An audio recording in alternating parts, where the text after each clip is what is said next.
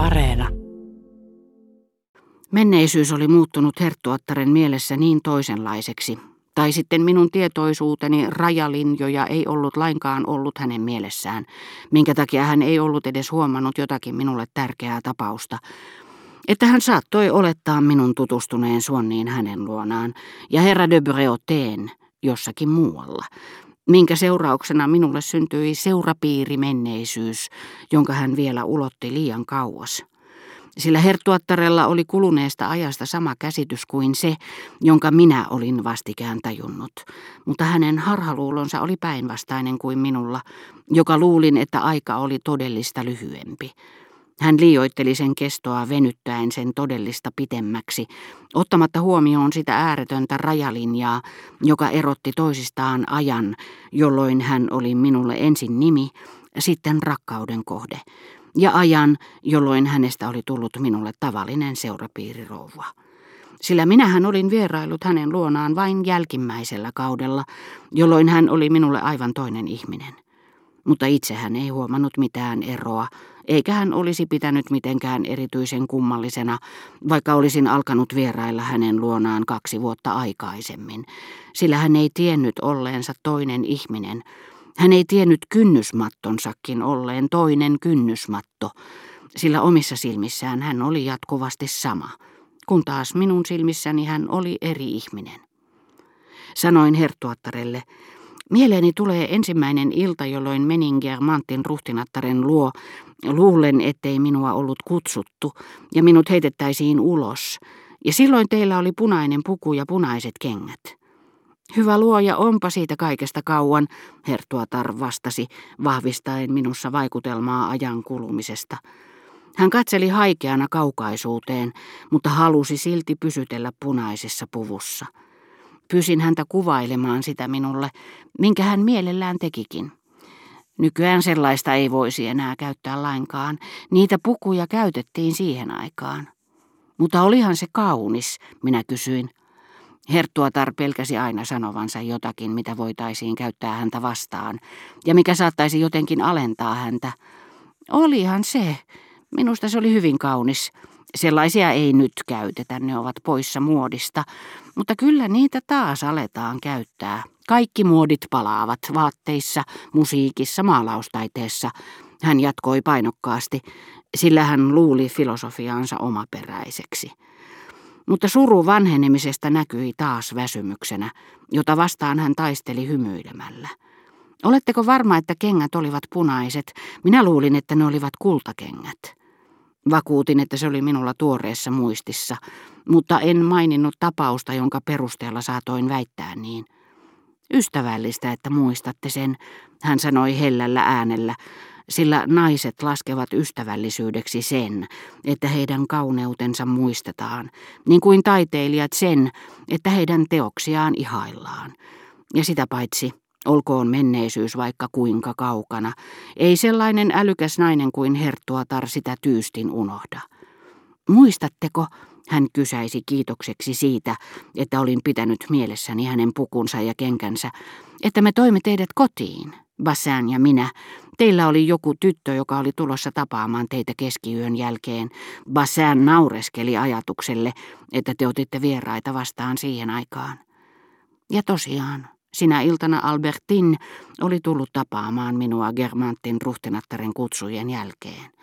Minä muistin sen yhtä hyvin kuin Herttuatar, vaikka Albertin oli minulle nyt yhtä yhdentekevä kuin olisi ollut Herttuattarelle, jos tämä olisi tiennyt Albertinin olleen se tyttö, jonka takia en voinut tulla käväisemään heidän luonaan.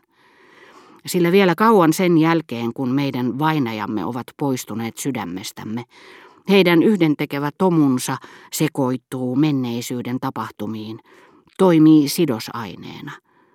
Ja vaikka me emme enää rakasta heitä, saatamme muistellessamme jotakin huonetta, puistokäytävää tai tietä, missä he olivat tiettynä hetkenä, joutua heidän paikkansa täyttääksemme viittaamaan heihin, edes kaipaamatta, edes nimeämättä, edes sallimatta muiden tunnistaa heitä.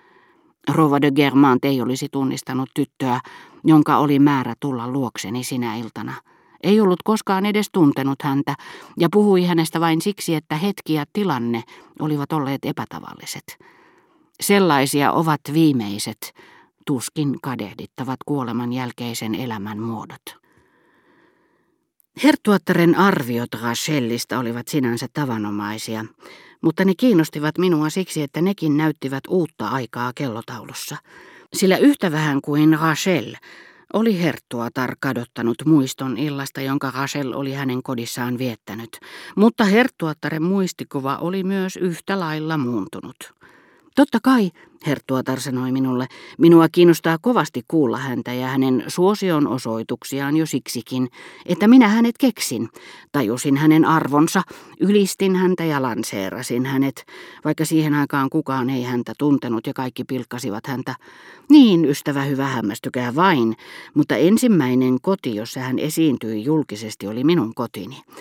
Niin, kun kaikki, jotka mainostavat itseään modernin taiteen ystäviksi, kuten uusi serkkuni, Herttuatar sanoi viitaten ivallisesti Germantin ruhtinattareen, joka oli Oriannelle edelleen rouva Verderin, olisivat antaneet hänen kuolla nälkään ennemmin kuin olisivat suvainneet kuunnella häntä, niin minä pidin häntä kiinnostavana ja tarjosin hänelle palkkiota vastaan tilaisuuden esiintyä kodissani hyvin arvostetuille kuulijoille. Hiukan tyhmän ylpeästi voinkin sanoa, että minä hänet tein tunnetuksi, vaikka ei hän lahjakkuus kenenkään apua tarvitse. Ei hän tietenkään minua tarvinnut.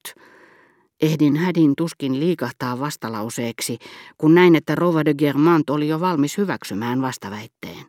Ai, tekö uskotte, että lahjakas ihminen tarvitsee tukea? Jonkun, joka tuo hänet esiin. Taidatte oikeastaan olla oikeassa. Onpa erikoista. Te sanotte juuri samaa, mitä Dumas tapasi muinoin sanoa minulle. Siinä tapauksessa olen erittäin imarreltu, jos olen saanut edesauttaa vaikka vähänkin. En tietenkään tuollaisen taiteilijattaren lahjoja, mutta hänen mainettaan.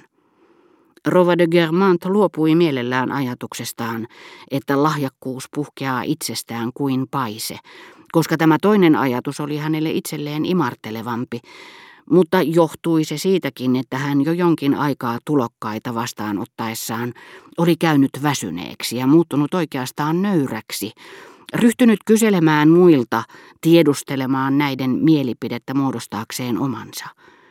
Teille minun ei tarvitse sanoa, Herttuatar jatkoi, että tämä älykäs yleisö, jonka nimi on Hienosto, ei ymmärtänyt koko esityksestä yhtään mitään, kuului vastalauseita ja naurua, minä yritin sanoa heille, tämä on jännittävää ja kiinnostavaa, jotakin, mitä ei vielä koskaan ole tehty, mutta minua ei uskottu, niin kuin minua ei ole koskaan uskottu muutenkaan. Samoin kävi kappaleelle, jota hän esitti. Se oli metelinkkiä. Nythän se on varsin tunnettu, mutta siihen aikaan siitä ei piitattu. No jaa, minusta se oli suuremmoinen. Ja vieläkin kun sitä ajattelen, minä hämmästelen, että minunlaiseni maalaistyttö, joka oli saanut vain maaseudun neitojen kasvatuksen, osasi heti pitää sellaisesta. En tietenkään olisi osannut selittää miksi, mutta minä vain pidin. Se teki minuun vaikutuksen. Ja kuulkaa, Bassan, joka ei ole erityisen herkkätunteinen, oikein huolestui siitä, millaisen vaikutuksen se minuun teki. Hän sanoi minulle, en halua, että kuuntelette tuollaista höpötystä, tehän sairastutte siitä. Ja totta se oli, sillä vaikka minua pidetään kovaluontoisena naisena, minä olen oikeasti varsinainen hermokimppu.